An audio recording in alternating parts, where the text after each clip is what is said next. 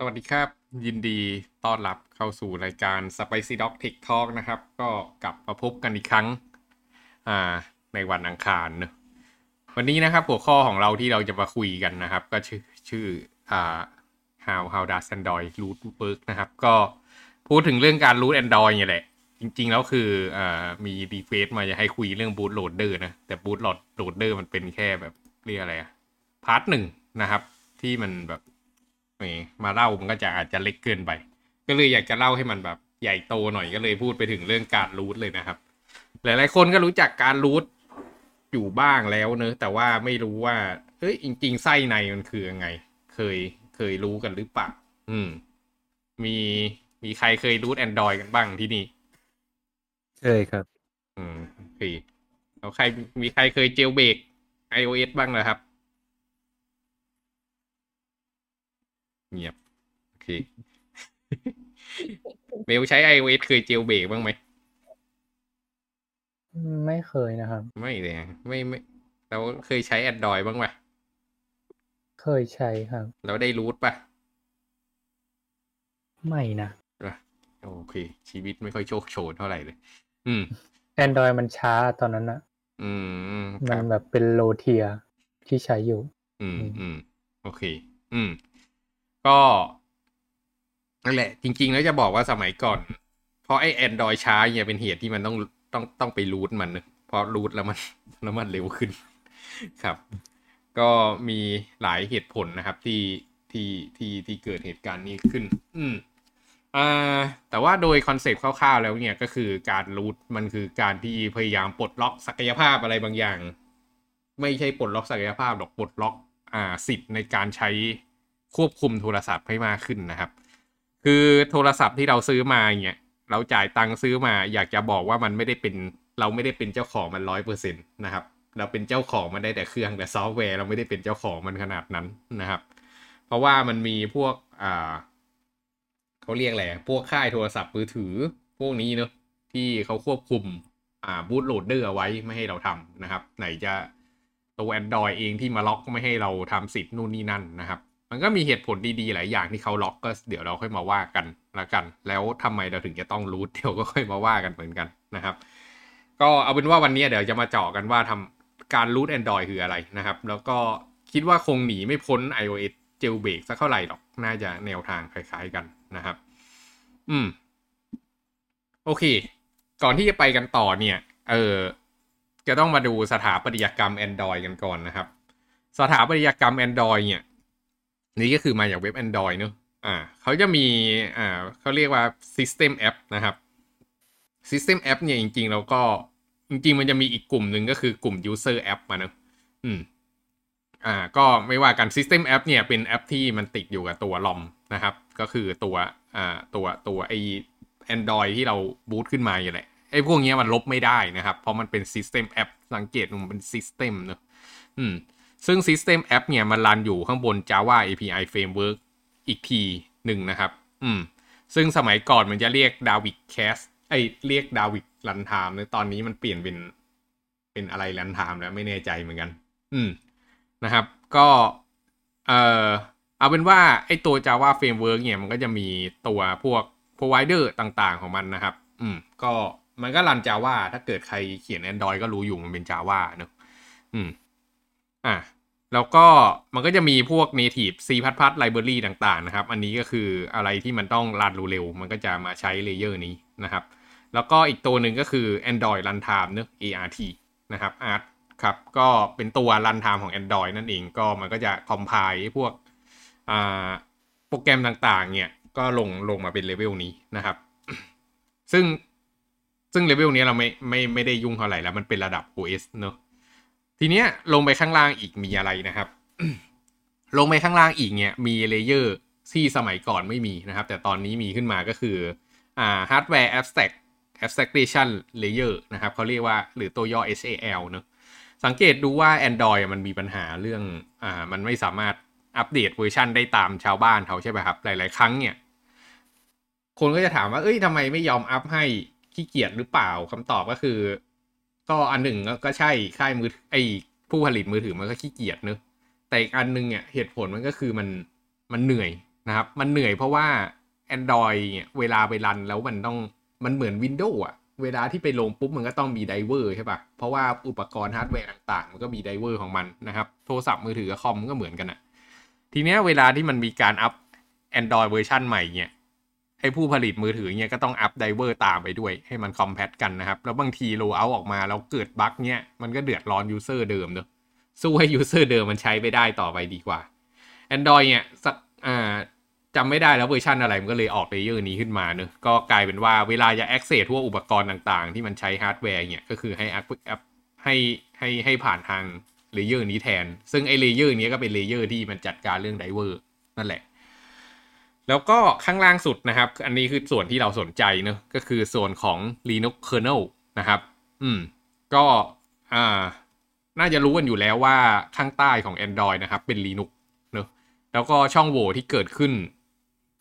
จาก Linux เนี่ยหลายๆครั้งก็มีผลกับ Android ด้วยเหมือนกันนะครับก็มันก็จะมีอะไรหลายอย่างก็ว่ากันไปเอาเป็นว่าข้างล่างเป็น Linux แล้วเรากำลังจะมาเล่นอะไรกันแถวๆนี้แหละในวันนี้นะครับทีเนี้ยพอมันเป็น Linux นะครับมันก็จะมีเรื่องที่ต้องเรียนรู้เนอะซึ่งในที่นี้ก็น่าจะเทคนิคกันมากพอแล้วนะครับก็มันจะมีเรื่องไฟล์ System อยู่นะครับข้างใน Linux มันก็จะมีไฟล์อยู่มี Directory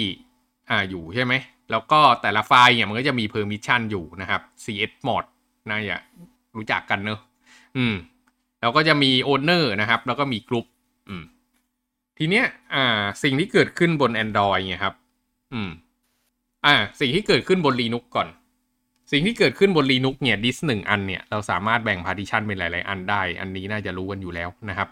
บน Linux เนี่ยปกติเวลาตั้งชื่อดิสก์เนี่ยมันจะตั้งชื่อแบบประมาณว่า XDA เงี้ย XDA ก็คือชื่อดิสก์เนอะแล้วก็ XDA 1ก็คือ partition ที่1อันนี้ก็ XDA 5ก็เป็นอีก partition 1 XDA 6ก็เป็นอีก partition 1เวลาที่เราเปิด Linux ขึ้นมานะครับหรือ Mac พวก Unix เนี่ยroot path มันจะเป็นมันก็จะเป็น slash ธรรมดาอย่างเงี้ยอันนี้คือที่ root สุดเนอะทีเนี้ยเราให้ root path ทั้งหมดเนี่ยไปเมาส์ไว้ที่ SCA 1ได้นะครับแต่พอเข้ามาที่ home เนี่ยให้เข้าไปอีก partition 1แล้วเข้าไปที่ var ให้เข้าไปอีก partition 1เพราะฉะนั้นเนี่ยมันหมายความว่าเราสามารถลบโฟลเดอร์ home ทิ้งได้โดยที่ไม่กระทบชาวบ้านอ่ะมันก็เหมือนกับการลบ partition อ่ะใน Windows ใน partition เราสามารถลบ Windows เราสามารถลบ partition เดี๋ยวนะใน Windows เราสามารถลบ partition ได้เนอะสมมุติเราลง Windows ไว้ไดรฟ์Cแล้วเราก็มีข้อมูลไว้ไดรฟ์Dเวลาอยู่ดีๆ Windows พังแล้วก็ลบไดรฟ์Cทิ้งไปเลยข้อมูลเราก็ยังอยู่ Linux ก็เหมือนกันนะครับแต่ว่ามันอยู่ในระดับ Directory อันนี้ไม่มีใครงงใช่ไหมครับโอเคยังเงียบอยู่นะครับต่อมาดูไฟล์ system ของข้างใน Android บ้างนะครับข้างใน Android เนี่ยถ้าเกิดมาใช้กันเนี่ยจะคุ้นๆโฟลเดอร์นี้นะครับก็คือ SD card อันเนี้ยก็คือเมาส์ไอ้พวก external SD card ไอ้ตัวนี้คือ SD card ธรรมดานะครับก็คือSD card ที่อยู่ในเครื่องจริงๆแล้วมันจะมี external SD card ด้วยเนาะที่มันน่าสนใจนะครับก็คือมันก็จะมี etc เห็นไหมเหมือน Linux เลยนะครับมี sbin มี proc อะไรพวกนี้นะครับมันก็คือ Linux เนี่ยแหละมีโฟลเดอร์ root อยู่โฟลเดอร์ root เนี่ยคือโฟลเดอร์ home ของ root นะครับไม่ใช่ไม่ใช่บอกว่าเข้าถึง root เนอะแล้วก็มีพวก recovery อยู่ซึ่งเดี๋ยวเราจะมาคุยกันอีกทีนะครับโอเคอันนี้ก็คือโฟลเดอร์หลักๆของ Android เนอะซึ่งจริงๆมันอันนี้ก็เป็นตัวอย่างที่ไม่ค่อยดีเท่าไหร่นะครับแต่ส่วนใหญ่ก็ประมาณนี้แหละนี่เนี่ยก็จะมาเข้าเรื่องกันแหละนะครับอันนั้นก็คือพื้นฐาน Linux หวังว่าจะตามกันทันมีใครจะถามก่อนจะไปต่อไหมโอเคเงียบครับครับทีเนี้ยบน Android นะครับมันไม่ได้มี partition เดียวเนอะเขาออกแบบไว้ให้ทุก Android ทุกๆเครื่องเนี่ยมีการแบ่ง partition ที่ค่อนข้างสวยงามในแบบของมันนะครับก็เพื่อ security เพื่อวิธีการจัดการต่างๆนะครับมันก็เลยออกแบบมาให้เป็นอย่างนี้เนอะทีเนี้ย ถามว่ามันมี partition อะไรบ้างก็โดยหลักแล้วก็มีตามนี้เลยนะครับ partition ที่1เนี่ยก็คือ partition ที่เรียกว่า boot นะครับไอ้เจ้า boot เนี่ยก็คือเป็นตัว boot loader นั่นเองนะครับซึ่งเดี๋ยวเราจะค่อยๆวิ่งไปทีละ partition เลยทีเนี้ยก็มี boot มี system มี recovery มี data มี cache มี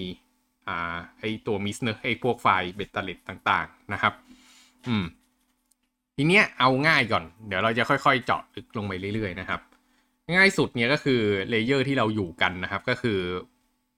partition ของ data นะครับอันนี้ก็คือเป็น partition ที่คนอย่างเราๆเนี่ยใช้งานกันนะครับแล้วก็เรามีสิทธิ์ในการเขียนทีนี้จะต้องขอเล่าเรื่องหนึ่งก่อนก็คือ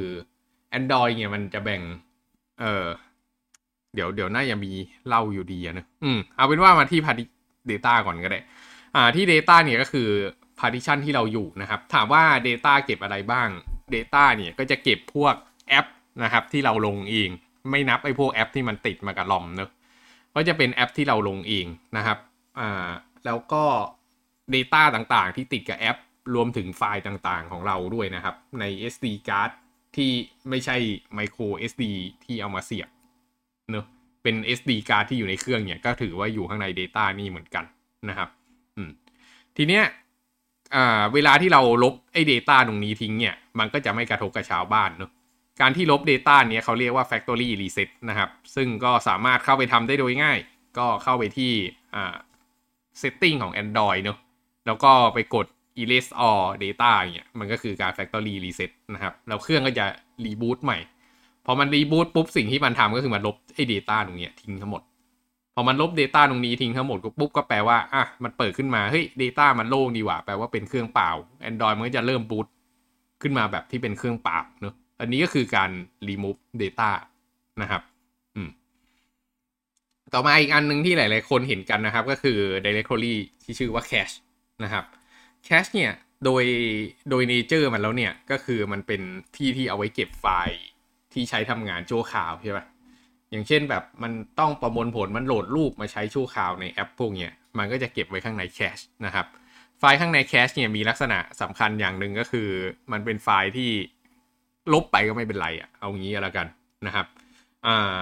ทีเนี้ย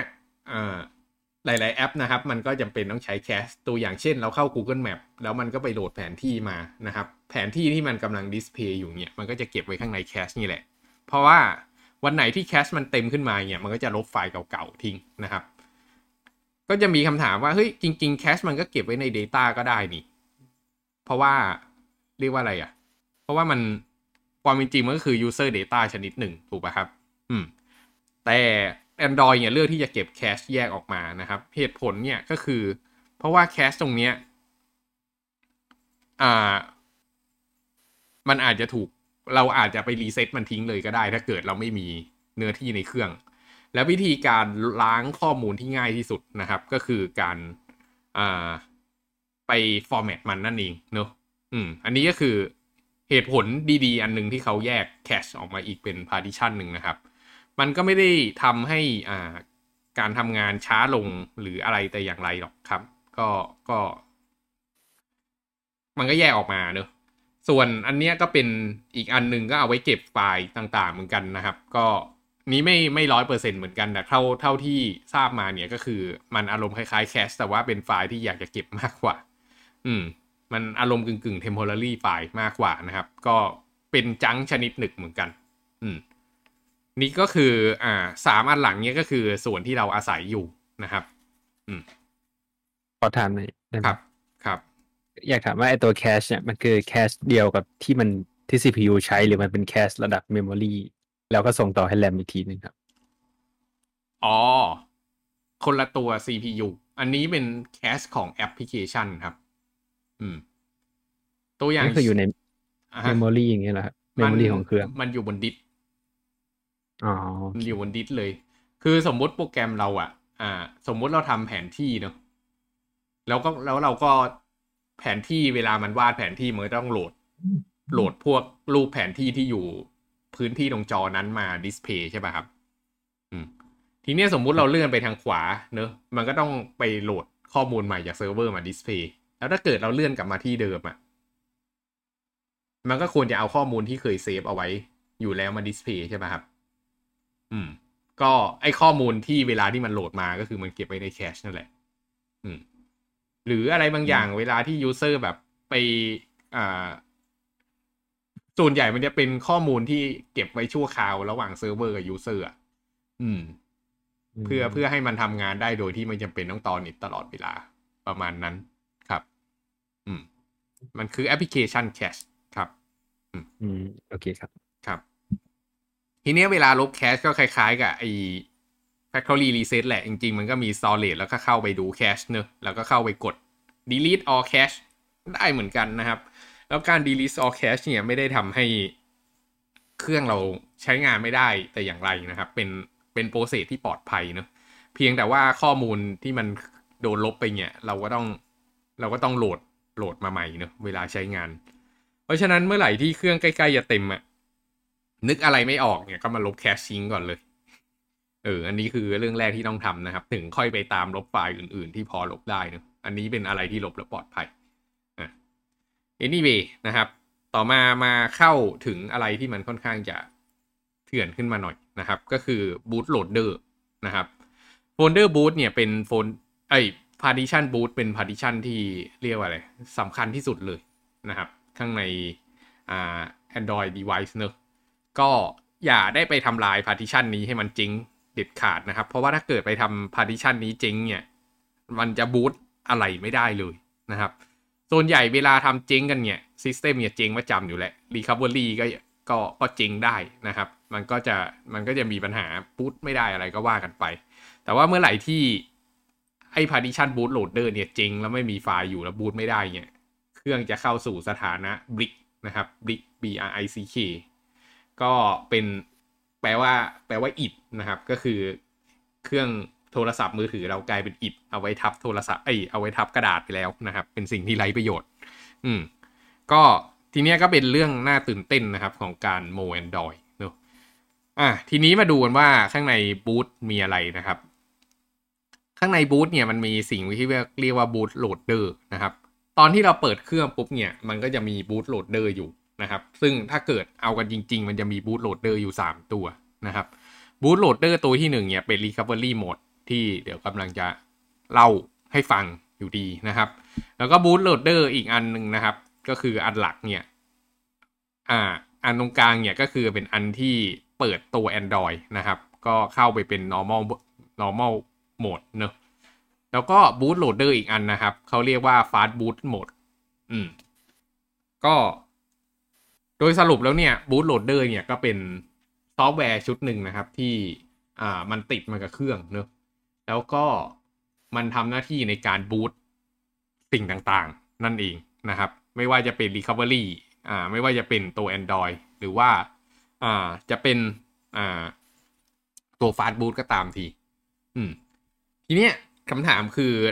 แล้วทำไม boot loader มันถึงเป็นเรื่องเป็นราวขึ้นมาวะทำไมเราถึงต้องพูดเรื่อง boot loader กันบ่อยๆนะครับหลายๆคนเนี่ยจะรู้อยู่แล้วนะครับว่า Android มันเป็นระบบปฏิบัติการเนอะตามหลักแล้วเนี่ยมันก็ควรจะสามารถรันได้ถ้าเกิดมันมีไดเวอร์คอมแพตกับตัว device ก็ไม่น่ามีปัญหาอะไรใช่ปะแล้วเราก็ควรจะเปลี่ยน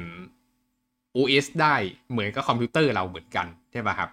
ซึ่ง technically แล้วก็ทำอย่างนั้นได้จริงๆเนาะทีนี้เรื่องมันมีอยู่ที่ว่าเขาไม่ได้อยากให้เราทำอย่างนั้นก็สักเท่าไหร่นะครับเหตุผลหลักๆเนี่ยก็คือการที่ปล่อยให้ยูเซอร์มีอิสระมากเกินไปในการ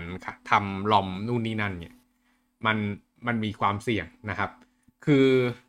ถ้าเกิดเป็นคอมพิวเตอร์ใช่ไหมถ้าเกิดเป็นคอมพิวเตอร์เนี่ยสมมติเราทำ OS พังเนี่ยเราทำ Windows พังเราก็จับลงใหม่ได้ไม่ได้มีปัญหาอะไรนะครับเราก็แค่อย่าทำ BIOS พังเท่านั้นเองแล้วเวลาอุปกรณ์อะไรมันมีปัญหาเราก็สามารถเปิดเครื่องออกมาแกะได้แกะเครื่องออกมาเปลี่ยนอุปกรณ์ได้นะยกเว้นโน้ตบุ๊กสมัยใหม่เนอะนะครับแต่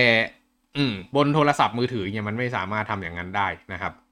มันมีเมมโมรีของมันอยู่เนอะไอ SD card ไอ SD storage ที่อยู่ข้างในเครื่องเนี่ย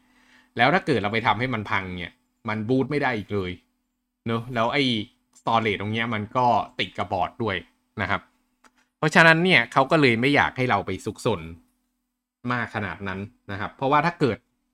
สมมุติเราซื้อมือถือเข้ามาแล้วมือถือเราพังเนอะ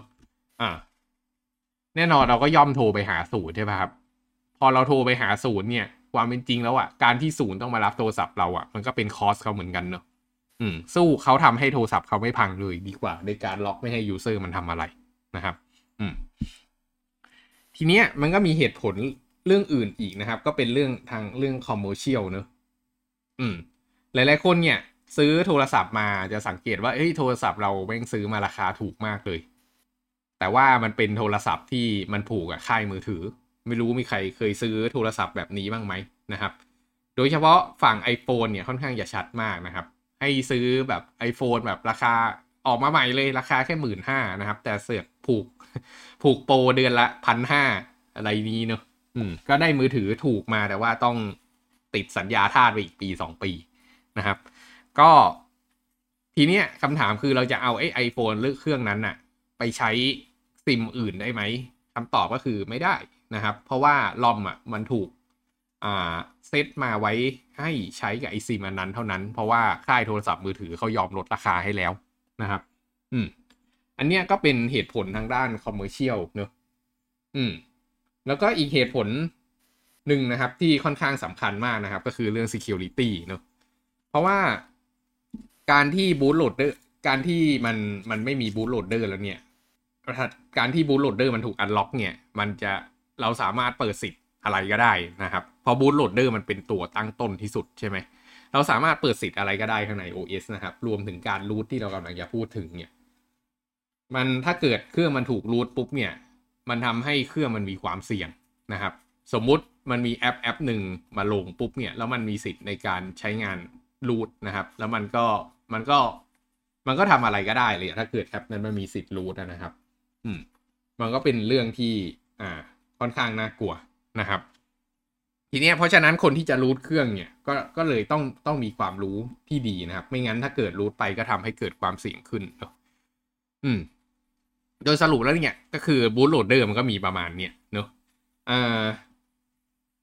ต่อก็คือสรุปมันเป็นซอฟต์แวร์ตัวหนึ่งนะครับที่มันเป็นซอฟต์แวร์ที่ติดกับฮาร์ดแวร์ด้วยเนอะเพราะฉะนั้นคนที่ผลิตฮาร์ดแวร์ออกมาคนที่ผลิตโทรศัพท์มือถือเครื่องนั้นๆออกมาเนี่ยจะเป็นคนพัฒนาซอฟต์แวร์บูตโหลดเดอร์ขึ้นมาโดยเฉพาะนะครับแล้วหน้าที่ของมันก็คือเอาไว้บูตซอฟต์แวร์ต่างๆนั่นเองนะครับนี่โอเคไหมเรื่องบูตโหลดเดอร์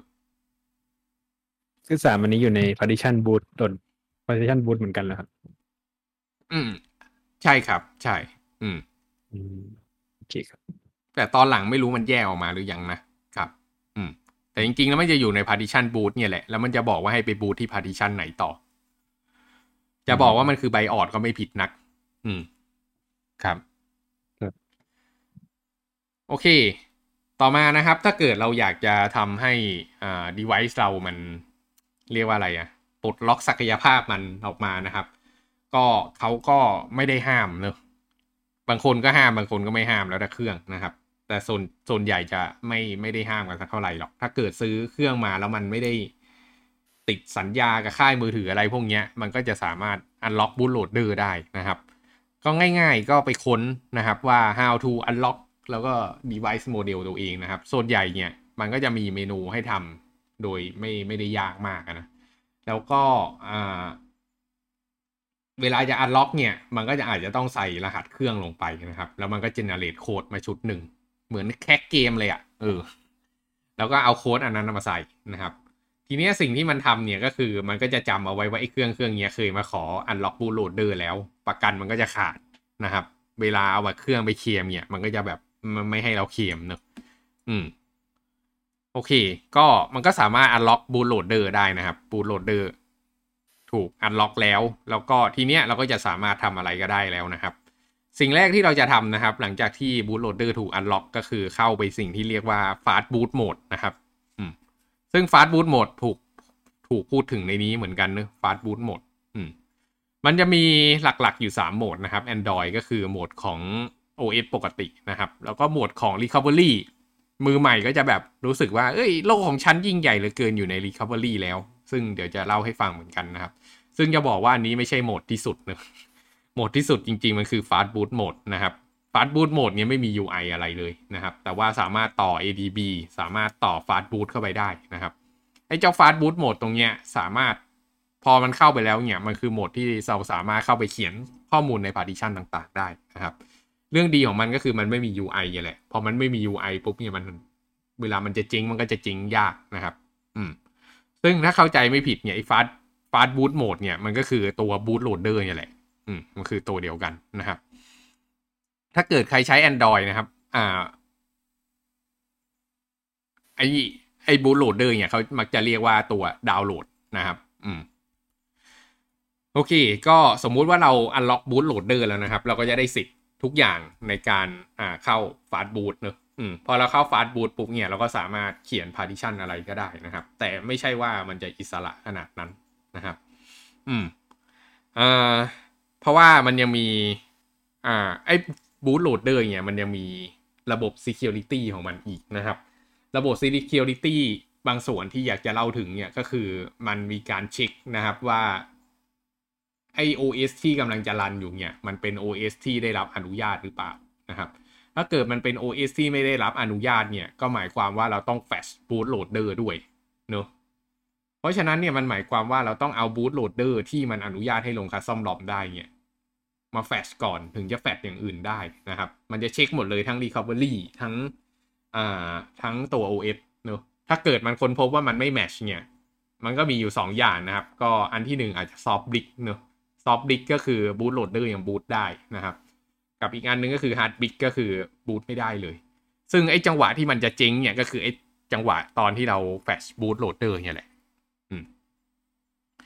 โอเคนะครับไปกันต่อก็หลังจากที่ปลดล็อก boot loader แล้วนะครับก็เราสามารถเข้าสิ่งที่เรียกว่า recovery mode ได้นะครับก็เป็นโหมดพิเศษที่ทำให้เราสามารถจัดการเครื่องได้ง่ายขึ้นมากนะครับก็เดี๋ยวพาไปเที่ยวกันนะครับ recovery modeเนี่ยก็เป็นUI ที่ดูดีขึ้นมานิดนึงแต่ก็ยังง่อยๆอยู่นะครับหน้าที่ของมันทำอะไรไม่ได้ต้องการทำอะไรมากนะครับก็แค่แทนที่จะใช้ fast boot ในการจัดการทุกอย่างมันจัดการยากนะมันต้องมาพิมพ์ command line แล้วก็ต้องเอาสายเสียบเครื่องตลอดเนี่ยแต่พอมาเป็น recovery mode เนี่ยมันจะมี UI นะครับก็ให้ลงข้อมูลต่างๆได้ฟีเจอร์หลักๆเนี่ยก็มีการ install นะครับเวลา install เนี่ยมันก็จะ install เป็น zip file เดี๋ยวมีรูปให้ดูมันสามารถ wipe ข้อมูลต่างๆได้นะครับก็คือการ format partition ต่างๆนั่นเองเนาะสามารถ backup partition ได้ด้วยนะครับหมายความว่าสมมุติตอนนี้เครื่องเราเป็นสถานะที่ดีมากเลยนะเราก็สามารถ backup เก็บเอาไว้ได้นะครับแล้ววันไหนที่เครื่องเราจิงใช่ไหมอยู่ดีๆเกิดบูตไม่ขึ้นมาไปลงแอปอะไรแล้วพังเนี่ยเราก็สามารถเข้ามาแล้วทำการ restoreข้อมูลที่เราเคยแบ็กอัพเอาไว้ได้เนอะอันนี้ก็จะทำมันเหมือนการโกสสมัยก่อนถ้าเกิดใครรู้จักเนาะตั้นโกสเนอะก็คือการโคลนวิดีโอเก็บไว้นั่นเองนะครับก็ Android ก็โคลนได้เหมือนกันก็จะสามารถประหยัดเวลาการเรียกว่าอะไรอ่ะการคัสตอมเครื่องไว้ได้เยอะคือหลายๆครั้งที่คนที่โม Android จัดเนี่ยเครื่องมันจะจิงบ่อยมากอะเดือนเดียวก็จิงแล้วเพราะว่ามันทดลองนู่นทดลองนี่เนอะแล้วก็วิธีการเอากลับมาแค่รีสตอร์นะครับแล้วก็เมาส์พาร์ติชันต่างๆเพิ่มได้นะครับแล้วก็มีเซตติ้งอะไรก็ว่าไปเนอะมีรีพูทอันนี้ก็คือตัวที่เขาเรียกว่าทีม Win Recovery Project นะครับหรือ TWRP นั่นเองถ้าเกิดใครโม Android น่าจะคุ้นเคยนะครับก็เป็นซอฟต์แวร์ Recovery ที่ powerful มากตัวหนึ่งนะครับก็พอเข้ามาตัวนี้เนี่ยมันก็สามารถสั่ง install app ได้นะครับก็มันก็สามารถbootไฟล์ข้างใน internal solid ได้เนอะแล้วก็เวลาเขาจะลงโปรแกรมกันเนี่ยมันก็จะเป็นไฟล์แบบเนี่ยอันนี้ก็คือโปรแกรม Magisk เนอะเป็นโปรแกรม root ตัวหนึ่งนะครับก็แพ็คไว้เป็น .zip พอกดลงปุ๊บเนี่ยมันก็จะรันปึ๊ดๆๆมันก็จะ unpack อะไรไปแล้วก็เอาไปเขียนไว้ข้างในจะเป็น system หรือจะเป็น user ก็แล้วแต่มันจะถูก define มานะครับมันจะมี format ในการทำไอ้แพ็กเกจตรงนี้อยู่เนอะเพราะฉะนั้นเวลาที่ใครอยากจะinstall root ข้อมูลรูทลงไปในซิสเต็มเนี่ยก็สามารถใช้วิธีการนี้ได้เหมือนกันนะครับแค่เข้า recovery ให้ได้เท่านั้นเองแต่การจะเข้า recovery แบบนี้ได้มันก็คือต้องไป unlock boot loader ก่อนนะครับโอเคเนอะอันนี้ก็คือตัวอย่างของฟีเจอร์การแบ็กอัพนะครับก็เลือกได้ว่าจะแบ็กอัพอะไรบ้างนะครับถ้าเกิดบูตพังนี่เห็นป่ะมันสามารถแบ็กอัพบูตได้ด้วยเนอะถ้าเกิดตัวบูตโหลดเดอร์พังเนี่ยแล้วยังอยู่ใน recovery เนี่ยก็ยังสามารถเรียกว่าอะไรยังเปิดเข้ามาที่ recovery แล้วยัง restore boot loader ได้นะครับก็บางทีบลิกไปแล้วแต่ก็ยังหา somehow some way boot ขึ้นมาที่ recovery ได้เนี่ยก็ยังรอดตายเนอะถ้าเกิดจัดการดีๆนะครับโอเคเรามาพาร์ทที่ใหญ่ที่สุดนะครับก็คือพาร์ทของตัว system นั่นเองพาร์ทของตัว system เนี่ยก็คือพาร์ทที่เอาไว้เก็บตัว OS ของ Android นะครับทีเนี้ยก็เหมือนเดิมนะครับเวลาที่จะเข้าไอ้ตัวเนี้ยก็คือมันต้องวิ่งผ่าน boot loader เนอะซึ่งโดยธรรมชาติแล้วถ้าเกิด boot loader มันถูกล็อกอยู่เนี่ยเวลามันบูต Android เนี่ยมันจะมีการเช็คซิกเนเจอร์อะไรบางอย่างกันอยู่นะครับถ้าเกิดมันค้นพบว่าเฮ้ยซิกเนเจอร์มันไม่ตรงกันเนี่ยมันจะเกิดสิ่งที่เรียกว่าบูตลูปนะครับก็คือ Android วิ่งไปสักพักหนึ่งปุ๊บแล้วก็แม่งรีสตาร์ตตัวเองแล้วก็ไปบูตใหม่นะครับแล้วก็วนอยู่อย่างเงี้ยเรื่อยๆคนที่คัสตอมหลบเนี่ยเจอปัญหาอย่างงี้ประจำนะครับส่วนใหญ่ก็จะเกิดปัญหาจากบูตโหลดเดอร์มันไม่คอมแพทกับตัว OS เนี่ยแหละแล้วก็ใช้งานกันไม่ได้นะครับก็ทีเนี้ยสิ่งที่อยู่ข้างในนี้คืออะไรนะครับฐาน OS สุดเนี่ยก็คือพวก ROM นั่นเองเนอะซึ่งโดยธรรมชาติแล้วเนี่ยเราก็จะใช้ ROM โทรศัพท์มือถือที่เขาให้มาเนอะแต่ว่าถ้าเกิดเราจะทำให้มันใช้ ROM พิเศษขึ้นมาเนี่ยก็สามารถทำได้นะครับ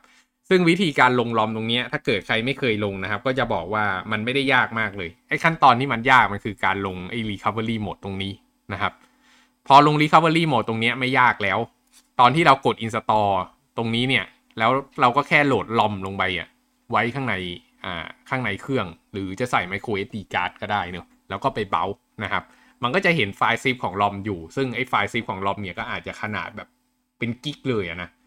แล้วมันก็ install เนี่ยเวลาที่มัน install เนี่ยก็คือมัน install ลงไปที่ system ตรงนี้นั่นเองนะครับพอมันลงไปที่ system ปุ๊บเนี่ยมันบูตขึ้นมาปุ๊บมันก็จะได้ custom ROM ขึ้นมานั่นเองอันนี้ก็เป็นโปรเจกต์ที่ค่อนข้างนิยมกันนะครับโอเคก็ custom ROM ก็เรื่องนึงเนอะแต่ว่าถ้าเกิดสมมุติเราไม่สนใจ custom ROM อ่ะเราก็จะสนใจเรื่องการ root นั่นเองนะครับการ root เนี่ยมันไม่ได้เกี่ยวอะไรกับ custom ROMส่วนใหญ่คัสตอมลอมเขาแค่รูทมาให้แล้วเท่านั้นเองนะครับส่วนการรูทเนี่ยมันเป็นเรื่องของ Linux นะครับการรูทเนี่ยก็คือการเปิดสิทธิพิเศษให้ยูเซอร์คนหนึ่งนะครับก็คือยูเซอร์ที่มีสิทธิ์ที่เขาเรียกว่า super user นั่นเองเนาะsuper user กับรูทเนี่ยเป็นคนละคนกันนะครับ super user เนี่ยคือยูเซอร์ที่มีสิทธิ์ในการเข้าถึง permission root ส่วน user root เนี่ยมันคือ user root ที่ทำอะไรก็ได้นะครับโดยเทคนิคอะไรเงี้ยมันเป็นคนละยูเซอร์กันแต่ว่าฟังก์ชันนาลิตี้แล้วเนี่ยมันมีความสามารถไม่ได้แพ้ไปกว่ากันนะครับทีนี้คำถามก็คือการรูท Android คืออะไรนะครับบน Android เนี่ยมันจะมีไฟล์อยู่ทั้งหมด2ส่วนนะครับก็คือ system file กับ user file เนอะอย่างที่ได้เล่าไปแล้วuser file เนี่ยก็คือสิ่งที่มันอยู่ข้างในไอ้ partition data นั่นเองเรามีสิทธิ์ในการเขียนนะครับอันนี้เป็นไฟล์ของเรากับอีกส่วนหนึ่งก็คือส่วนที่อยู่ข้างใน system file ที่เรากำลังพูดถึงกันอยู่ตอนนี้ซึ่งเราไม่มีสิทธิ์ในการเขียนนะครับเวลาที่ Android มันboot ขึ้นมาเนี่ยมันจะบอกว่าเราอะเป็น user อะไรนะครับเราเป็นแค่ผู้ใช้งานบนเครื่องของเราเนอะแล้วไอ้พวกแอปต่างๆเนี่ยก็เป็นแอปที่เรียกว่าอะไรมันก็เป็นแอปที่เป็นยูเซอร์เหมือนกันนะครับทุกๆแอปมันเป็นยูเซอร์ของมันเองแล้วมันก็อยู่ถูกขังอยู่ข้างในแซนด์บ็อกซ์ของมันเองมันสามารถใช้ permission ได้อย่างจำกัดเวลาที่เราเปิดเครื่องขึ้นมาเวลาที่เราเปิดแอปต่างๆแล้วมันต้องการขอ permission เนี่ยแล้วเราแกล้นให้มันเนี่ยก็คือมันอนุญาตให้แอปนั้นมีสิทธิ์มากขึ้นในการใช้ข้อมูลนะครับมันก็คือการอนุญาตยูเซอร์เพิ่มนั่นเอง อันนี้คือฝั่ง user เนอะส่วนอีกฝั่งหนึ่งก็ฝั่ง system เนี่ยก็คือฝั่งของ Android ฝั่งของ OS นั่นเองซึ่งโดย default แล้วเนี่ยเราไม่สามารถเข้าไปแก้ตรงนี้ได้นะครับเพราะว่าอะไรเพราะว่า permission ที่มันอยู่ข้างในเนี้ยมันเป็น permission ที่ user ที่มัน assign ให้เราอะไม่สามารถเข้าไปแก้ไขได้โดย nature แล้วมันก็แค่เงี้ยระบบปฏิบัติการคอมพิวเตอร์เงี้ยเราก็แค่ assign ให้ user อื่นอะแก้ไขไม่ได้เฉพาะ user root เท่านั้นที่แก้ไขได้นะครับมันก็คือการเซตไฟล์ระดับระบบปฏิบัติการนั่นแหละทีเนี้ยถ้าเกิดเราอยากจะแก้ไขตรงเนี้ยเราต้อง grant size root ขึ้นมาให้ได้นะครับเราต้อง somehow some way เข้าถึง root ให้ได้เนาะซึ่งการจะเข้าถึง root ได้เนี่ยมันก็ไม่ใช่เรื่องง่ายนะครับเพราะว่าลองคิดดูว่าเฮ้ยเราอยู่เป็น user เราทำผ่าน user interface ใช่ไหมครับแต่ปรากฏว่า system file นี่มีสิทธิ์ของ root เราก็ไม่มีสิทธิ์กันไม่มีสิทธิ์เข้าไปถึงแล้วใช่ป่ะเพราะฉะนั้นหมายความว่าถ้าเกิดเราจะเข้าไปถึงได้เนี่ยเราก็ต้องเข้าผ่านทาง kernel อะไรบางอย่างนะครับที่มันไม่ได้เมาส์ตรงเนอะนั่นมันก็คือมันก็ต้องเข้าผ่านทางพวก fast boot boot loader อะไรพวกนี้นั่นเองนะครับแล้วถ้าเกิด boot loader มันถูกล็อกเอาไว้เนี่ยมันก็จะบอกว่าห้ามเข้าไปแก้ไฟล์ system นะก็คือจบเราก็ไม่สามารถเข้าได้นะครับเพราะฉะนั้นขั้นแรกในการ root Android เนี่ยก็คือเราต้องปลดล็อก root boot loader ให้ได้เนอะเพื่อที่จะเข้าสิทธิ์ root ให้ได้สักครั้งหนึ่งเท่านั้นแหละโอเคแล้วก็ทีนี้มันก็จะมีช่องโหว่บางอย่างอีกนะครับอันนี้ก็คือพูดถึงวิธีการที่เขาได้สิทธิ์มานะครับโดยเฉพาะทางฝั่ง iOS เนี่ยถ้าเกิดใครอยู่ในวงการนี้จะรู้จักอวตารคนหนึ่งนะครับที่เขาชื่อว่า Chainfire นะครับก็คือเป็นเรียกว่าเป็นแฮกเกอร์ก็ไม่ผิดนักนะครับที่เก่งมากๆเลยทำทั้ง iOS jailbreak ทำทั้ง Android root นะครับก็เขาก็เวลาที่เครื่องมันใช้งานเนี่ยแม้จะมีสิทธิ์ user ธรรมดาเนี่ยแต่เขาไปค้นพบว่ามันมีช่องโหว่อะไรบางอย่างของระบบปฏิบัติการเนี่ยที่มันสามารถ escalate สิทธิ์ของ user ที่ใช้อยู่ตรงนั้นน่ะเข้าไปถึงสิทธิ์ root ได้เนี่ยก็ใช้ช่องโหว่ตรงนั้นน่ะในการเขียนไฟล์อะไรบางอย่างลงไปนะครับทีเนี้ยก็จะมีคำถามว่าเฮ้ยแล้วไฟล์อะไรที่ต้องเขียน ไฟล์ที่ต้องเขียนนะครับก็คือ sudo.bin เคยรู้จักคำสั่งไม่ใช่คำสั่ง sudo su.bin นะครับ su ก็คือ super user นั่นเองsu.bin เนี่ยเป็นโปรแกรมหนึ่งนะครับที่ทำให้เราสามารถเปลี่ยน user ได้นั่นเองนะครับมันย่อมาจาก super user นั่นเองเวลาคนใช้ Linux ก็น่าจะคุ้นเคยกับคำสั่งนี้อยู่แล้วเนอะปกติเราจะใช้คำสั่ง sudo ใช่ป่ะ sudo นะครับก็คือ super user do เนอะแต่ su ธรรมดาก็คือ super user ธรรมดานะครับแค่เขียนไฟล์นี้ลงไปได้เนี่ยมันก็จะทำให้แอปต่างๆเนี่ยมีสิทธิ์ในการรันsu แล้วพอมันมีสิทธิ์ในการรัน su ก็คือมันมีสิทธิ์ในการเข้าไปถึงpermission ที่เป็น root นั่นเองนะครับซึ่งมันจะอยู่ที่ไหนเนี่ยมันก็แล้วแต่เครื่องนะครับแต่อันนี้เขายกตัวอย่างว่าอยู่ข้างใน root system xbin แล้วก็ su.bin นะครับแค่เอาไฟล์เนี้ยเอา binary อันเนี้ยไปวางให้ได้ก็แคคก็รู้สำเร็จแล้วอันนี้มีคำถามไหมครับถ้าหมายถึงว่าถ้าเอาไฟล์ไปวางปุ๊บแล้วเราก็ถ้าเราอยู่ใน directory user เราก็แค่พิมพ์คำว่า su ถูกปะใช่กับอีกเรื่องหนึ่งก็คือต้องเปิดสิทธิ์ให้สามารถ execute ไฟล์นี้ได้ด้วยโอเคเนอะถามว่าทำไมก่อนหน้านี้เราถึงใช้ super user ไม่ได้เพราะว่าเราไม่มี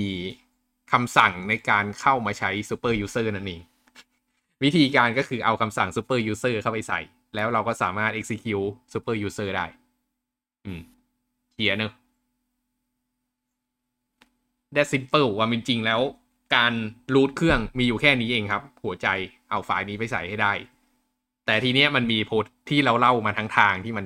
ยาวสารพัดยาวเนี่ยก็คือเพื่อเอา protection ต่างๆออกนะครับ ทีนี้พอเรารูทเครื่องได้แล้วเนี่ยมันไม่พอนะพอเรารูทเครื่องได้ปุ๊บเนี่ยมันทำให้เครื่องเราอะมันทำให้ยูเซอร์ต่างๆมีอิสระในการทำอะไรกับเครื่องก็ได้ถูกป่ะครับตัวอย่างถ้าเกิดเราใช้ Linux เนี่ยเวลาที่เรารูทเรามีคำสั่ง su หรือ sudo อยู่แล้วเนอะเวลาที่เราสั่ง sudo เราจะต้องใส่รหัสผ่านลงไปใช่ป่ะครับแต่บน Android มันไม่ได้มีรหัสผ่านอย่างนั้นเนอะมันหมายความว่ายูเซอร์ใดๆก็ตามที่มาใช้เครื่องเรารวมไปถึงแอปต่างๆเนี่ยจะสามารถใช้คำสั่ง su ได้มันก็จะเกิดอันตรายขึ้นใช่ไหมนี่คือเหตุผลที่เขามีแอปอะไรประมาณนี้ขึ้นนะครับก็คือSuperSU นั่นเองนะครับก็เนี่ยคนที่พูดถึงนะครับก็ Chainfire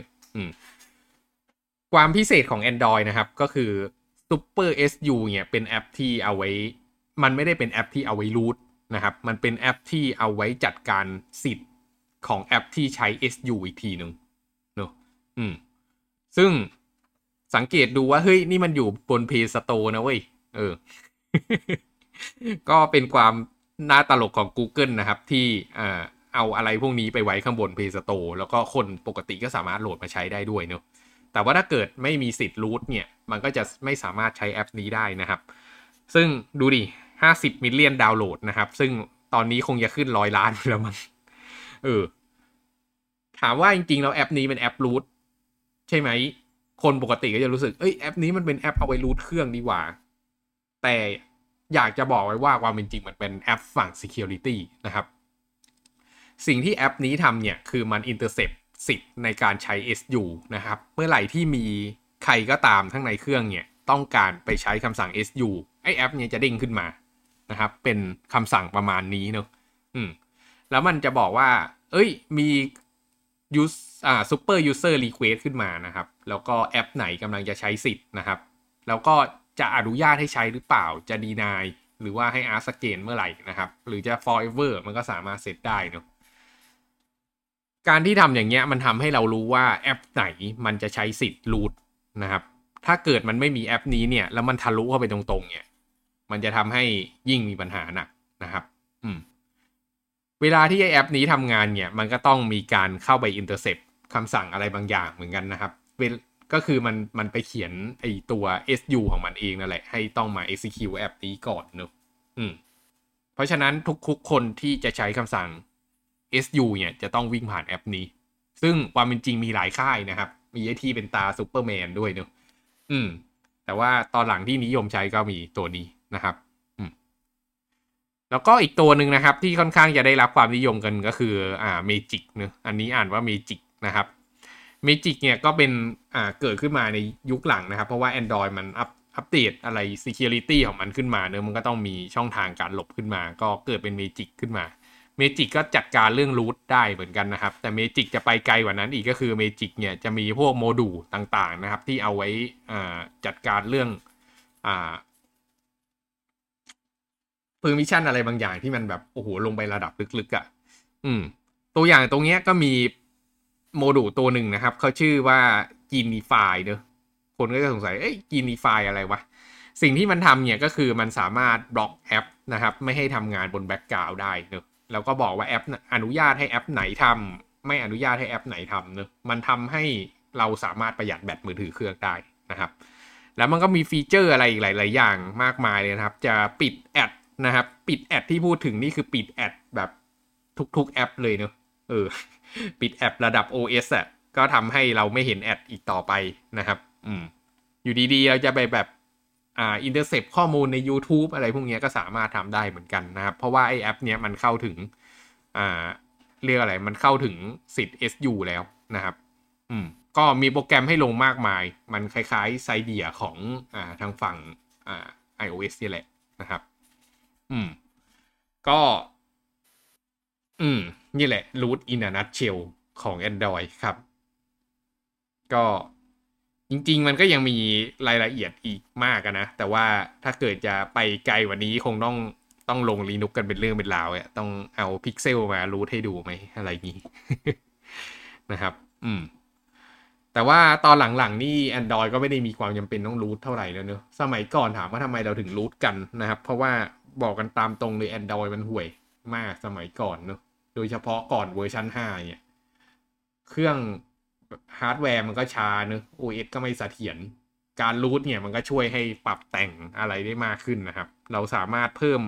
ทำโอเวอร์คล็อก CPU ได้หรือจะอันเดอร์คล็อกหรือจะโชว์สถานะมอนิเตอร์อะไรได้ทำได้หมดอ่ะ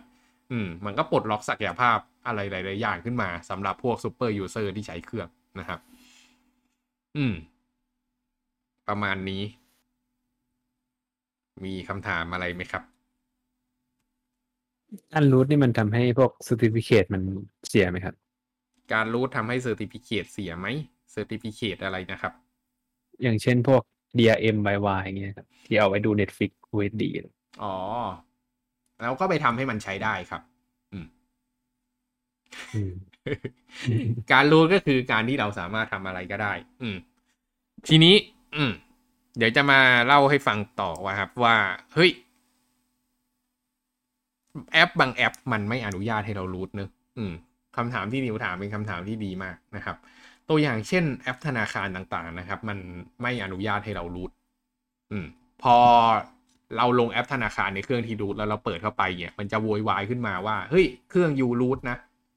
ไม่อนุญาตให้ใช้ในเครื่องนี้ไม่ปลอดภัยนะครับถามว่ามันเช็คยังไงวิธีการเช็คก็คือ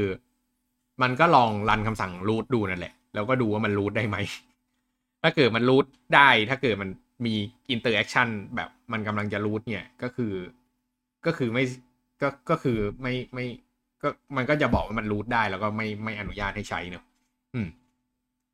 ถามว่าเราจะเปิดแอปพลิเคชันธนาคารในเครื่องรูทได้ไหมคำตอบก็คือก็ได้นะครับมันก็จะมีเมจิกอยู่ตัวโมดูลนึงนะครับที่มันจะสามารถอนุญาตความสามารถแอปได้แบบละเอียดยิบเลยที่อยากจะบอกเนี่ยก็คือไม่ว่าแอปทุกแอปเนี่ยที่มันใช้งาน Android อยู่เนี่ยมันไม่ได้ใช้งานแบบตรงๆอ่ะมันใช้งานผ่าน API บางอย่างของ Android นะครับไม่ว่าจะ user app หรือ application หรือ system app ก็ตามเนอะทีเนี้ยรวมไปถึงไอแอปที่ต้องใช้สิทธิ์รูทเนี่ยมันต้องใช้ผ่าน API ของ Android เหมือนกันทีเนี้ยไอโมดูล1ของ Magisk ที่กำลังพูดถึงอยู่เนี่ยมันลิสต์รายละเอียดทั้งหมดเลยนะครับว่าไอแอปเนี่ยจะอนุญาตให้มันใช้ API ตัวไหนบ้างแล้วมันจะอินเตอร์เซปต์การทำงานทั้งหมดของแอปพลิเคชันต่างๆเนอะพอเปิดแอปธนาคารขึ้นมาปุ๊บเราก็บอกว่าห้ามให้เช็คสิทธิ์รูททีเนี้ยแอปธนาคารมันไปรีเควสต์สิทธิ์รูทปุ๊บมันก็จะได้บอกมันก็จะได้รีเซลกลับไปว่าเครื่องนี้ไม่ได้รูทเพราะมันใช้งานไม่ได้นะครับเราก็จะสามารถใช้แอปธนาคารในเครื่องของเราได้นั่นเองไม่แน่ใจว่ามีคนทำทะลุวิธีนี้ได้ไหมเพราะว่าก็ตอนหลังก็ไม่ได้รูทเครื่องมานานแล้วนะแต่ก็รู้สึกว่าให้ตายยังไงก็ไม่สามารถป้องกันได้อยู่ดีอ่ะพอรูทใหญ่ที่สุดครับตามประสบการณ์นะครับคือว่าหลังๆนะครับพวก root detection tool root detection tool อ่ะครับที่เขา install แบบพวกเรียกเหมือนเป็น plugin ในแอปนะครับมันมีสิทธิ์แบบคือเทคนิคของเขามีอันหนึ่งครับคือเขาไปเช็คไฟล์เลยครับว่ามันมีไฟล์ชื่อ tool.win ไหมอย่างเงี้ยประมาณนี้เลยครับถ้าเช็คแบบอ้าวเจอมันก็จะอันนี้ทันทีแล้วของMagisk เนี่ยผมรู้สึกว่าเมื่อก่อนมันก็ทำหลายวิธีครับทำเขาเรียก evasion นะครับคือทำการหลบหลีกหลายวิธีแต่ว่าหลังๆมันก็เริ่มเหมือนเขารู้ทริคไงครับพวก root protection นะครับมันรู้ทริคว่ามันจะไปเก็บตรงนี้หรือว่าเป็นเขาเรียกมันเหมือนมีเป็น signature อะไรอย่างเงี้ยครับไปเช็คถึงขั้นนั้นเลยครับก็เลยหลังๆแอปธนาคารต่อให้เราใช้พวกไอ้ Magisk นะครับบางทีก็หลบจากแอปธนาคารไม่ได้แต่โดยหลักแล้วก็คือเราก็สามารถไปดัก API ระดับ Android ได้อยู่ดีว่าไม่ให้มันเข้าถึงไฟล์นี้ก็ได้หรือเปล่าครับอันนี้ผมไม่แน่ใจครับอันนี้ก็ไม่แน่ใจเหมือนกันตอนหลังๆไม่ได้ทำมาหลายปีมากแล้ว เพราะว่าอย่างเวลาสมมุติเวลาทางธนาคารหรือว่าแอปครับที่ง่ายๆครับโมบายแอปเนี่ยมันจะมี overwrap top 10ของพวก mobile app ด้วยใช่ครับเขาจะบอกว่าเวลาคุณ development พวก mobile app อ่ะคุณต้องทำ root detection นะ การทำเขาก็จะบอกวิธีว่าให้ไปเช็คไฟล์อย่างเงี้ยแหละครับหรือว่ามันจะมีตัวหนึ่งมันเป็นแต่มันจะเป็นคอมเมอร์เชียลครับก็คือเป็นเหมือนเฟรมเวิร์กที่ไปพัฒนาตัว Android ครับมันก็จะมีฟังก์ชันตัวนี้เอาไว้เช็คเหมือนกันอะไรอย่างเงี้ยครับครับที่ก็น่าจะประมาณนั้นก็คิดว่าถ้าเกิดมันระดับคอมเมอร์เชียลได้มันก็ต้องดีมากพอนะไม่งั้นมันคงไม่สามารถขายได้เอาไว้ต้องไปลองดูครับรูทนี่มันเอาไว้ลงโปรแกรมพวกแบบคือแต่ก่อนนะรูทคือเอาไว้ลงโปรแกรมที่แบบต้องเสียตังค์แล้วไม่ต้องเสียตังค์ป่ะอันนั้นไม่เกี่ยวคือโปรแกรมที่จะคือบน Android มันต่าง iOS อย่างหนึ่งมันสามารถโหลด APK มาลงได้เพราะฉะนั้นถ้าเกิดเราไปหา APK มาคือเอางี้เลยก็แล้วกันบนแอป Android ก็คือไม่ต้องรูทก็ได้หรอไม่ต้องรูทก็ได้บนแอป Android เนี่ยมันแพ็คออกมาเป็น APK เนอะแล้วก็ถ้าเกิดเรามี APK แล้วเนี่ยเราสามารถ export APK ออกได้นะครับแล้วบน APK เนี่ยความทุเรศทุรังของ Java เนี่ยก็คือมันสามารถ decompile ออกมาได้แล้วแม่งเป็นโค้ดที่แบบตัว decompiler มันดีเหลือเกินน่ะจนกระทั่งมันแทบจะอ่านโค้ดออกอยู่แล้วอะแล้วเราก็สามารถไป intercept บางส่วนออกได้ไอ้ส่วนที่มันเป็นแบบที่เอาไว้เช็คพวก Google Play ลิขสิทธิ์อะไรพวกเนี้ยก็ไปเอาออกถ้าเกิดมันบล็อกพวกนั้นไว้นะแล้วก็แพ็คกลับไปเป็น APK แล้วก็เอา APK อย่างเงี้ยไปแจกแล้วก็ install ได้แล้วเพียงแต่ว่าตอนที่ install แอปพวกนั้นน่ะมันจะมีประเด็นเรื่องว่ามันจะบอกว่า form unknown source เท่านั้นแหละแล้วตอน install นี่คือต้องเข้า recovery mode ป่ะไม่ต้องเปิดที่ไฟล์เลยก็คือเอาไฟล์ไปใส่ใน SD card ใช่ครับมันที่จริงอันนี้เขาเรียกศัพท์เขาเรียกว่ามันเป็นการ reverse engineer พวก APK ครับครับพวกเหมือนเมื่อก่อนพวกไอ้ง่ายๆครับเมื่อก่อนผมก็เคยเล่นพวกแบบเกมเถื่อนนะครับที่เป็น APK ไฟล์ที่เขาบอกว่าแคร็กอะไรให้เรียบร้อยอะไรเงี้ยก็เหมือนกันนะครับเขาก็จะเอาใบเขาเรียกมันจะมีการบายพาสพวกอย่างที่พี่แกว่าครับบายพาสพวก Google Service อะไรพวกเนี้ยเวลาติดตั้งก็เราแค่เปิดเป็นอะไรครับ developer mode ขึ้นมาแค่นั้นปรับให้เป็นที่มันเป็น unknown source นะครับให้ติ๊กออกที่แบบอนุญาต APK ที่แบบไม่ได้รับรองอะไรอย่างเงี้ยครับอันนั้นก็ติดตั้งได้เลยใช่ครับเพราะฉะนั้นก็คือ Android มันไม่ได้มีประเด็นอยู่แล้วครับทีเนี้ยก็จะมีคำถามว่าเอ้ยไอ้พวกแอปที่เพจที่มันต้องจ่ายเงินเพื่อซื้อแอปนั้นมาความเป็นจริงถ้าเกิดมันไม่ได้โปรเทคอะไรเลยอ่ะเราสามารถ export APK แล้วก็เอาไปลงอีกเครื่องหนึ่งได้เฉยๆเลยนะอันนี้คือบนโลกของ Android เพราะฉะนั้นถ้าเกิดคิดจะหาเงินเนี่ยแนะนำให้ผูกbilling นะครับไว้กับพวก in app purchase อะไรพวกเนี้ยจะป้องกันการรั่วไหลของเงินได้มากกว่าเพียงแต่ว่าจริงๆมันก็ไม่เพียงแต่ว่าหรอกเพราะว่ามันก็จะทำให้แอปของเรามันจำเป็นต้องใช้ Google Play Service นะก็ถ้าเกิดเป้าหมายของเราคือการหาเงินก็คือเราก็ไม่ควรอนุญาตให้ user เอาแอปเราไปใช้ฟรีๆได้อยู่ดีเพราะฉะนั้นก็ให้มันผูกกับ Google Play Service ไปแหละถ้าเกิดเครื่องไหนไม่มี Google Play Service ก็ไปใช้หัวเว่ยก็ไปสมัครหัวเว่ยเพิ่มครับก็ไม่มีอะไร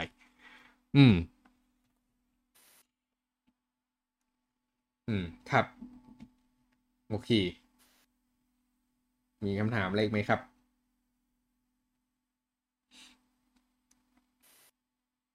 ถ้าไม่มีเรื่องอยากจะเล่าเพิ่มอีกเรื่องหนึ่งนะครับก็คือเราสามารถลง Linux บน Android ได้นะครับคือบน Android เนี่ยมันเป็น Linux อยู่แล้วใช่ไหมใครๆก็รู้นะครับแต่ว่ามันเป็น Linux ที่ไม่ได้มีคำสั่งอะไรลงเอาไว้มากนะครับทีเนี้ยถ้าเกิดเราอยากจะทำให้ Android ของเราเนี่ยทรงศักยภาพมากขึ้นนะครับเราสามารถเอาแพ็กเกจหนึ่งที่เขาเรียกว่า BusyBox นะครับหลายๆคนน่าจะคุ้นเคยกันอยู่นะครับมันเป็นแพ็กเกจ Linux ตัวหนึ่งที่มีไฟล์ที่มีคำสั่งมาตรฐาน ต่างๆนะครับพวก ls curl อะไรพวกเนี้ยก็ install BusyBox ลงไปนะครับซึ่งก็มีเครื่องมือเอาไปลงด้วยเนอะถ้าเกิดใครเป็นคน Android เนี่ยค้นหาคำว่า BusyBox เนี่ยก็จะเจอเลยนะครับถ้าเกิดเครื่อง root เอาไว้แล้วเราก็ไปโหลดแอป BusyBox มาแล้วก็ install BusyBox มันก็จะเอาโปรแกรมต่างๆลงไปใน Linux นะครับแล้วก็พอมันลงไปแล้วเนี่ยเราก็ทำให้เราสามารถเชลเข้าไปข้างในเครื่องนะครับแล้วก็ใช้คำสั่งต่างๆได้ก็ทำให้เครื่องเราเป็น Linux แล้วเนอะจะแอดวานซ์ขึ้นไปกว่านั้นอีกเนี่ยก็คือพอเรามีคำสั่ง BusyBox ปุ๊บเนี่ยเราสามารถโหลด Linux Image เนี่ยมารันข้างบน Android ได้ก็คือรันอยู่ในลักษณะของคอนเทนเนอร์นั่นเองนะครับมันก็จะทำให้เราอ่ะมี Linux ใช้บนเครื่อง Android นะครับถามว่ามันเด็ดยังไงนะครับ Linux ตัวนี้อาจจะเป็น Debian แล้วก็เป็นไปได้นะครับที่รันบนแพลตฟอร์ม ARM เนอะหมายความว่าเราสามารถใช้คำสั่ง apt get คำสั่งนู่นนี่นั่นได้นะครับเราสามารถเอาไปทำ Engine X Server ได้ทำ Web Server ลง MySQL ทำอะไรก็ได้อะมันคือ Linux ของเราแล้วนะครับแล้วความเด็ดก็คือ Linux ตัวนี้มีแบตเตอรี่ด้วยนะครับเพราะฉะนั้นเวลาที่ไฟตกไฟดับเนี่ยเครื่องก็ไม่ดับตามไปนะครับพี่เคยเอา Android เก่าๆเครื่องหนึ่งตอนนั้นน่าจะเป็น Galaxy S นี่แหละตัวแรกเลยมือถือตัวแรกที่เป็น Android ที่ใช้นะครับมาลง Linux นะมาทำเป็นเว็บเซิร์ฟเวอร์แล้วก็เปิดเครื่องทิ้งไว้ไม่เคยปิดเป็นปีเลยอะไฟดับมันก็ยังเปิดอยู่ครับก็อัพไทม์เป็นปีเลยก็เป็นอะไรที่แบบสนุกดีนะก็ถ้าเกิดใครแบบชอบสาย DIY Linux นะครับแล้วรู้สึกว่าเฮ้ย Raspberry Pi มันไม่ชาเลนจ์พอก็ลองรูทเครื่องดูแล้วก็ลง Linux นะครับก็มีใช้งานได้หลายๆอย่างนะแล้วก็ถามว่ามัน powerful ขนาดไหนนะครับเราก็สามารถลง VNC ด้วยไม่แน่ใจรู้จัก VNC กันไหม VNC เนี่ยก็คือเป็นโปรแกรม Remote Desktop ตัวหนึ่งนะครับเราสามารถลง VNC แล้วก็ลงพวก Desktop Environment ของ Linux ลงไปข้างใน Linux ตัวนั้นได้นะครับพอมันลงปุ๊บเนี่ยทำให้เราสามารถ Remote เข้าไปใช้ Linux ในเครื่อง Android ได้อย่างเป็นเรื่องเป็นราวเลยนะครับก็นั่นแหละอันนี้ก็เป็นไซต์โปรเจกต์ที่เคยทำก็อยากจะมาแชร์ว่ารูทไปแล้วใช้อะไรได้นะครับอันนี้ก็เป็นสิ่งที่ป่าเถื่อนมากโอเคครับมีคำถามอะไรกันอีกไหมครับตัว BusyBox อะครับก็ปกติผมจะเจอในคัสตอมรอมครับทั้งหมดเลยข้างในใช่เขาลงไว้ให้แล้วใช่ไหมใช่ครับหลักๆ BusyBox อะครับไม่ใช่แค่ที่จริงอะครับพวกอุปกรณ์เราเตอร์อะครับจริงก็เบสออน BusyBox เหมือนกันถ้าสังเกตครับเคยเจอใช่เราเตอร์อะไรตัวเป็น BusyBox เป็น Kernel แล้วก็ลง BusyBox เนอะใช่ครับแล้วก็นั่นแหละแล้วก็สามารถใช้คำสั่งต่างๆได้แล้วเวลามันโดนแฮกกันอะก็แฮกใช้ BusyBox ต่อครับก็จริงๆมันมีเรื่องประเด็นอันนี้อยู่แหละครับเรื่องไอ้การรูทนะครับก็คือว่าการรูทเนี่ยผมเคยอ่านใน XDA นะครับเขาบอกว่ามีบางคนแอบฝังสคริปต์อะไรบางอย่างข้างในด้วยที่แบบเป็นมัลแวร์หรืออะไรอย่างเงี้ยครับเขาเลยบอกว่าเวลาทำรูทโดยเฉพาะยิ่งคัสตอมลอมอะครับนั้นต้องระวังเลยเพราะว่าคัสตอมลอมเนี่ยคือเราไม่ได้เป็นคนเขียนขึ้นมาเองใช่ไหมครับก็คือมีคนนึงเนี่ยเขียนขึ้นมาแต่ว่าข้างในลอมเนี่ยเราไม่รู้ว่าเขาใส่อะไรไปบ้างเนี่ยครับก็เลยต้องเฝ้าระวังไอ้เรื่องพวกนี้ด้วยเพราะว่าถ้าสมมุติใช้คัสตอมลอมครับแล้วไปคือมันมีเคสเช่นว่าก่อนจะทำลงคัสตอมลอมคือต้องไปรูทต้องไปอันบูตโหลดเดอร์ใช่ไหมครับใช่คราวนี้พอลงคัสตอมลอมเรียบร้อยเขาก็ไปทำอะไรสักอย่างนี่แหละครับแล้วมันก็มีข้อมูลส่งออกไปบางทีก็ข้อมูลเกี่ยวกับแอปธนาคารนี่แหละครับโดนแบบอาจจะโดนอินเตอร์เซ็ปไปหรือว่าโดนไปแก้ไขข้อมูลอะไรอย่างเงี้ยครับก็มีเคสตัวนี้อยู่สาเหตุเลยธนาคารที่เขาไม่อยากให้ธนาคารไม่อยากให้ใช้บนเครื่องรูทหรือเจลเบรกก็ไปเหตุผลหนึ่งก็เป็นข้อนี้เลยครับใช่ครับใช่มันแหก security เลย ครับคือยูเซอร์มันต้องรู้มากๆอ่ะอืมครับครับใช่แล้วเหตุผลที่สองครับแอปธนาคารเขาก็กลัวโดนรีเวิร์สถึงแม้เขาแต่ว่าหลังๆแอปธนาคารแอป Android ครับมันจะมีการเลยเหมือนคล้าย root detection นะครับก็คือมันจะมีตัวที่เขาป้องกันการreverse engineer พวก APK ครับเขาเรียกว่าเป็นเทคนิคการทำ alpha ครับ alpha silicate ครับมันทำให้โค้ดอ่านยากขึ้นนะครับอ๋อครับเอาจริงๆไอ้ตัวนี้มันก็เป็น built in อยู่ใน Android Studio อยู่แล้วนี่ใช่ไหมนะครับหลังเขาเริ่มทำเป็นอย่างนั้นหมดแล้วครับแต่ถ้าเป็นยุคแรกๆนี่แบบที่ว่าครับ reverse engineer พอ reverse ก็ได้เป็นไฟล์class อย่างเงี้ยถ้าผมจำไม่ผิดผมเคยทำอยู่ใช่ๆโคตรเปิดมาปุ๊บแล้วไปมันจะมีเทคนิคครับไปเปิดแล้วไปทำเหมือน reverse นิดหน่อยไฟล์ .class ปุ๊บมันก็เป็นภาษา Java หมดเลยใช่แล้วเขาก็แกะตัวนั้นได้ครับแต่ไอ้ที่ตัว alpha ครับการทำ alpha คือมันจะทำให้โค้ดพวกนั้นน่ะเราอ่านไม่ออกเช่นมันจะเปลี่ยนเป็นตัวแปรเนี่ยเป็นตัวเลขอะไรอย่างเงี้ยครับให้อ่านยากขึ้นจริงๆมันก็มีอีกทางหนึ่งนะที่จัดการง่าย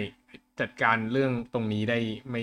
ได้ค่อนข้างดีก็คือใช้ NDK ไปเลยอ๋อครับก็ใช้เป็น binary compile ให้มันเป็น ARM ไปเลยตั้งแต่ต้นแล้วก็ใช้โค้ดตรงไหนที่มันจำเป็นที่ต้องสีเขียวก็คือใช้ผ่านไอ้ binary ตรงเนี้ยแล้วก็ใช้อินเทอร์เฟซของ Java สั่งผ่าน binary NDK อีกทีหนึ่งทีนี้ถ้าเกิดยูจะต้องแกะคือต้องแกะไอ้ NDK ตรงนี้ให้ได้ครับแต่มันอาจจะ develop ยากกว่าผมไม่ค่อยเห็นใครใช้กันไม่แน่ใจเหมือนกันว่าทำไมตอนนี้ที่กำลังสนใจอีกอันหนึ่งก็คืออย่างเช่นแอปที่มันเป็น React Native หรือเป็นแอปที่มันเป็นพวก Flutter พวกเนี้ยไม่แน่ใจว่าอันนี้คือยังไม่รู้เหมือนกันว่าตอนที่มันคอมไพล์ออกมาเป็นแอปแล้วเนี่ยมันคอมไพล์ออกไปเป็นอะไรตัวเหมือน Flutter นี่ผมเคยได้ยินว่ามันมี built in แล้วครับเซิร์ฟเวอร์พวกนี้มี built in พวกทำ alpha อยู่แล้วครับใช่ไหมเพราะว่ามันออกแบบมาใหม่มันควรจะทำให้มันสีเขียวใช่ปะตั้งแต่ต้นครับน่าจะรีเวิร์สยากโดย default ครับใช่ครับแต่ว่าปัญหาที่เจอตอนนี้ก็คือเวลาเดบแอป Flutter แค่ Hello World ว่าตัวโคตรใหญ่โตแล้ว โอ้ฮิตเยอะครับโอเคประมาณนี้นะครับมีใครมีคำถามอีกไหมมีใครยังไม่เคลียร์ตรงไหนอีกไหมเฟรมได้คำตอบที่ต้องการไหมครับก็ได้ครับพี่ก็ต้องรอโอเคครับงั้นก็ประมาณนี้ครับงั้นวันนี้จบเท่านี้แล้วกันโอเคครับแล้วเจอกันใหม่พรุ่งนี้ครับสวัสดีครับ